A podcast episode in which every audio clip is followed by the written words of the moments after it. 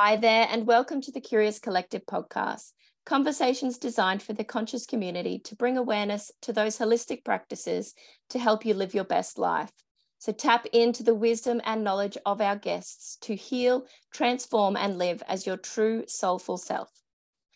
Hi, everyone. And today we have with us the beautiful Michelle Freeman, and she is from the Nambour Yoga Center. So I'm going to introduce her straight away so she can introduce ourselves herself Michelle, what is it that you do at this current moment and what is it that makes your heart sing? Oh, thanks, Katie. Thank you for having me on.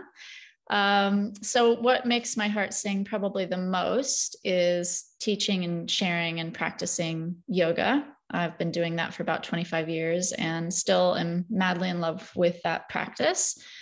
And I also do a lot of breath work. So I share breath work uh, practices and experiences with people as well. And um, yeah, just enjoy helping to empower people around being comfortable in their bodies, a little bit more self aware, and guiding people towards this place where they can um, get a deeper sense of themselves, you know, really connect to themselves. Mm, I love that. And that coming back to the body i think is a theme that's becoming more apparent in society these days is you know less head let's drop into our bodies and learn to connect. And what are some beautiful ways we can connect?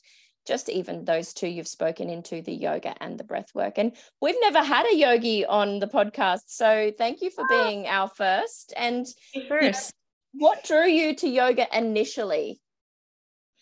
So initially i um was searching. I didn't really realize it at the time. I was in my early 20s um, when I first found yoga, but I was really searching for something that was meaningful, that was going to help me to connect with myself, release um, stretch, stress and anxiety that I carried quite a lot of uh, at that time, and um, connecting into my body. So for me, yoga ticked every single one of those boxes. You know, it just it really was um, a, a potent experience of being in the body and in the present moment, but also learning how to sort of ride the waves of the different ups and downs you may experience from day to day.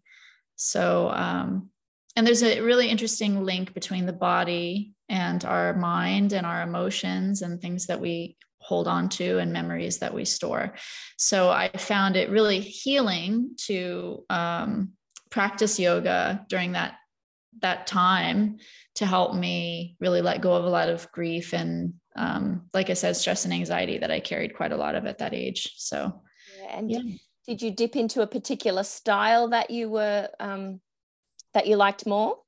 Yeah, well, gosh, I, I'm one of those people. I'm a bit of a chameleon. Like, I really like trying everything. And I just thought, I got to try everything once, you know, yeah. at least. And so I really tried to study with as many teachers as I could find. And I ended up really diving deeply, and it's the practice I still do today and still teach today into Ashtanga yoga. Um, and I just loved everything about it. And I felt like it it was such a, a potent and, and, empowering practice for me at that time.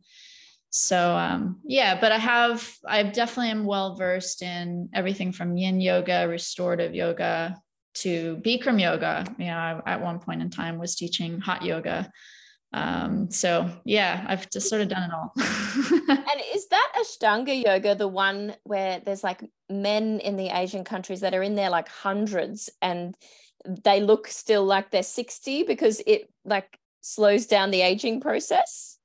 It can do that yeah. And you know even some of my students are remarkably youthful for their age. Mm-hmm. um, they inspire me every day. So yeah you definitely i feel it too in my own practice but i notice it in my long time yoga students that there is something to be said for just moving the body every day, connecting with yourself, doing your breath work. And that does seem to slow down the aging process. So, yeah. yeah. And did your interest with the breath work and going deeper with that come from the yoga based um, principles?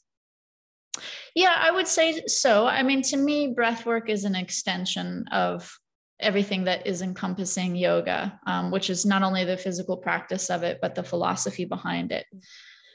and breath work is another way to really connect deeper into the subtle body or the energy body um, i actually think it's a little bit more in some ways a little bit more advanced you could say than the physical practice because um, it is more subtle and it does require you to really get present and drop into your body straight away without using distractions or having any you know um, yeah any structure around it other than just listening to your breath and, and feeling your breath. And maybe there's a technique you apply to the breath but in essence it really is your breath that you're you're tapping into. So it's very powerful. And a potent medicine we were born with absolutely. Yeah you know it's the one thing that we cannot live without you know? You can live without food and water for short periods of time but breath maybe a couple of minutes you know yeah. um, most people. So it's really the key to longevity and health and well-being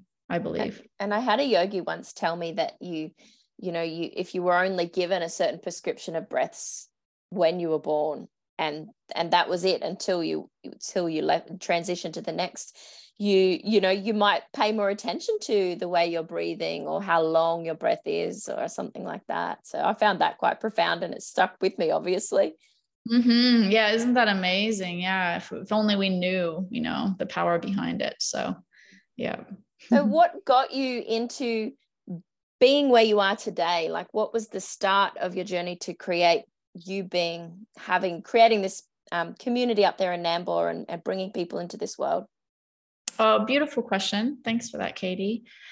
Uh, I really love people. I love working with people. I love, um, you know, if I have any skills or knowledge to share that can help people, I'm really more than happy to share it. I, I am one of those people that um, would do what I do for free as a living. You know, I, I you know i'm blessed to be able to make a living off of it but i would do it even if i wasn't yeah um, because I just love sharing. And I and I love watching the changes that people the transformations that happen when people do commit to a yoga practice or a breathwork practice something that has that uh, introspective quality it's really powerful for people it helps them so much with not just their physical body but i would say the main thing i hear people comment on is like helping them to deal with stress. You know, they yeah. just have an outlet to release stress, a place mm-hmm. to put it, so to speak. So that's really important because a lot of us carry so much stress stress around. I know I do.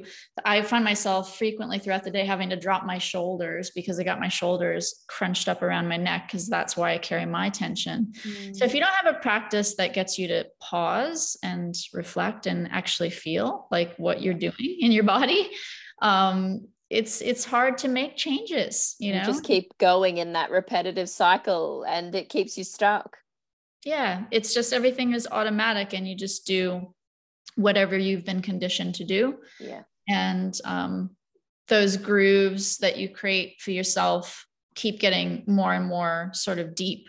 And the mm-hmm. longer you go with those patterns the harder it is to break out of them. So it's never too late to start. However you know you want to start somewhere. You know you want to you want to start as soon as possible if you're someone who wants to really be conscious and not just how you are in your body but how you are in your life i would say and that's really what yoga is pointing people towards and aware and able to pick up your own patterns um, i think is a real gift to go oh seeing something in someone else and going oh that's actually me mm-hmm. i'm doing that Yes. Yeah. Yeah. and that practice can do that. Like it, make your awareness a lot clearer. There's a lot more clarity I find when you've got the practice that you're you're referring to through your work. Yeah, you're just more you're more aware, you're more interested in doing work on yourself to show up in your life in whatever way you're choosing to. But the key is that you're making a choice. You know, you're making a choice in how you show up. So you're not just showing up um, again the way that is automatic uh, without any kind of conscious questioning behind it mm. uh, so a good example of that is if you're a person who tends to complain a lot um, you know you even in just in your head if you just kind of like oh well that's crap or you know like why did she have to say that you know we get in our heads a lot like that with a bit of complaining And that's sort of a vibration. You know, there's a vibration to that energy. And if you keep focusing on that, you kind of keep manifesting more of it. So mm-hmm. if you can shift that story around of instead of complaining about stuff all the time, asking the question of what is it that I need to accept right now in my life you know so you start to recognize there may be things you can't change and so maybe finding peace within yourself is about acceptance and if there are things that you can change you could focus on the change versus the complain yeah, you know yeah. so you just focus on okay you know i'm not happy right now in my relationship okay so what how do I see that moving forward? Do I want to work on the relationship that I'm in, or do I actually need to separate from this relationship and we both go our separate ways? So, you know, you have to think of the solutions. Um, I think more so than than the problems to move forward in life. Yeah, hundred percent. I find I even do that with my children, even on the basic level of mm-hmm. these socks feel uncomfortable. I'm like, okay, I acknowledge those socks feel uncomfortable what can we do about it? There's these other socks, or you could go without socks. Just a small example, but you know, seeing that there are other options or flipping the perspective to look at it from a different angle, maybe. Yeah, absolutely. It's so important to do that. Yeah. Mm.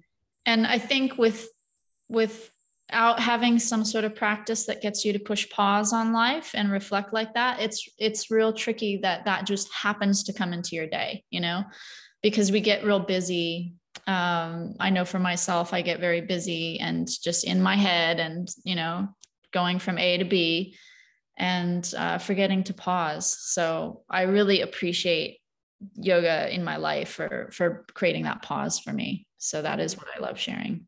Do you feel from your yogic studies um, that the masculine and feminine like that do do do that you're talking about and then that pause and reflect and sit and be the masculine and feminine plays a big part and people being able to acknowledge that to then balance it?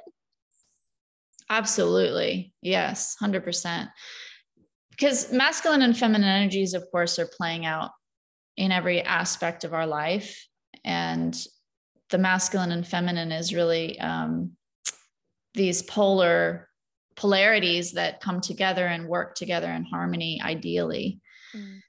So, in a yoga practice or a breathwork practice, there's certain breathing exercises that can have more of a masculine tone versus a feminine tone. So, you know, you can use these practices to invite in more of what you need, more of maybe what you're lacking. So, if you're lacking masculine energy in your life, uh, you can do practices that help you to bring that in and vice versa. If you're lacking the feminine you can bring the feminine side in. And i really believe you can do that in just about any yoga practice. I think it's just the way you practice it. It's not so much uh, the, the sequence of poses or all the details of what's involved in the methodology behind the practice it's sort of how do you show up in your body you know setting that intention. Yes yeah yeah and setting the intention yeah. So how do you show up? And uh, we often need of course the thing that we're less um, habitually attracted to. Mm. so you know if you're really attracted to more of that feminine super soft slow very gentle nurturing you might actually benefit from a little bit more of a masculine energy in a practice that's maybe a bit more dynamic. Mm-hmm. Maybe it's a little bit more yang in its nature. So I would say that there's no one f- practice fits all, that it's just really re- recognizing that you can use these practices to balance yourself out no matter what end of that polarity you're starting from. Yeah. yeah I love that. I love what you've just shared. So, so important and something that I know, me, the me two years ago didn't even know about, but something that is constantly in my awareness now. Do you mm. find some people that come to your classes that might be new to this world and being very curious about it all? When you say at the start, like bring an intention or set an intention for the practice, that they really struggle to do that? And what advice would you have for someone that isn't sure yet? Yeah, that's a really great question.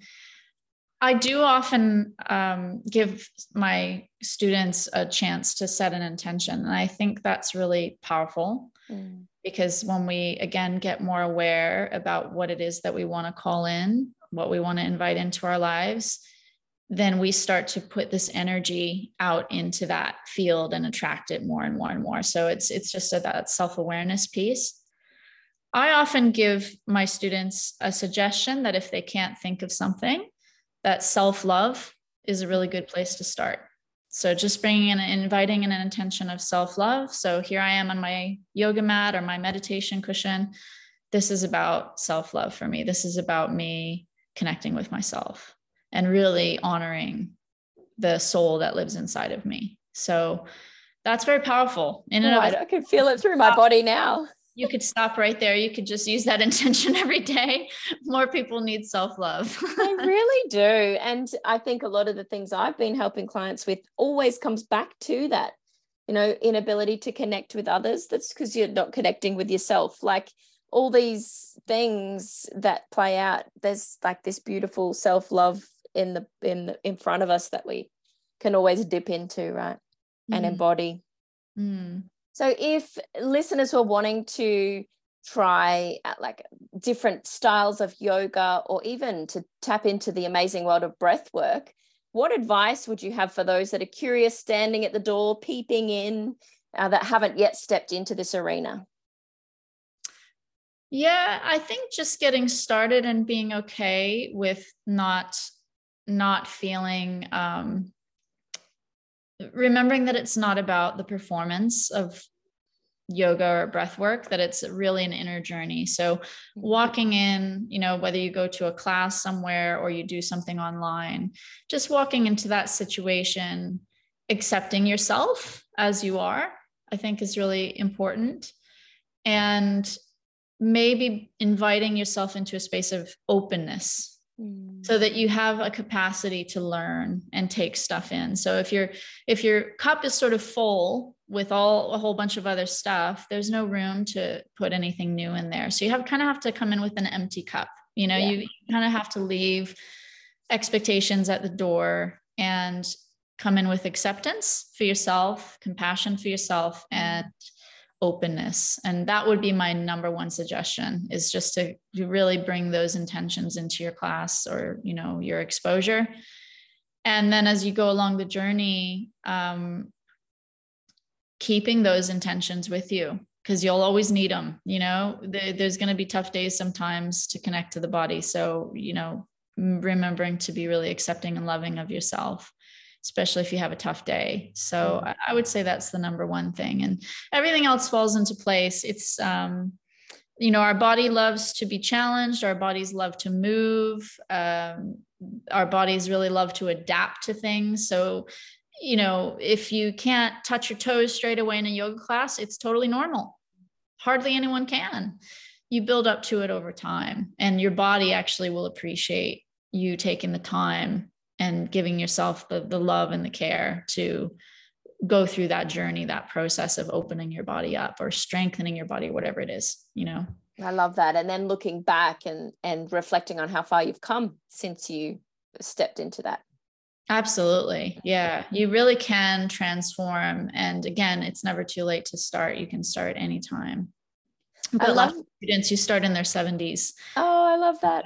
Mm-hmm. really devote themselves to it and just have these massive breakthroughs, not just in the body, but um, in their personal lives as well, just having different insights and realizations. And, mm. you know, you get to that point in your life and you kind of realize, like, oh, I don't have forever, you know? Mm. And so you start to take your time and your investments and things a little bit more seriously. And I find a lot of people at that stage get attracted to yoga or breath work and find it really beneficial. So just to bring themselves back home to here.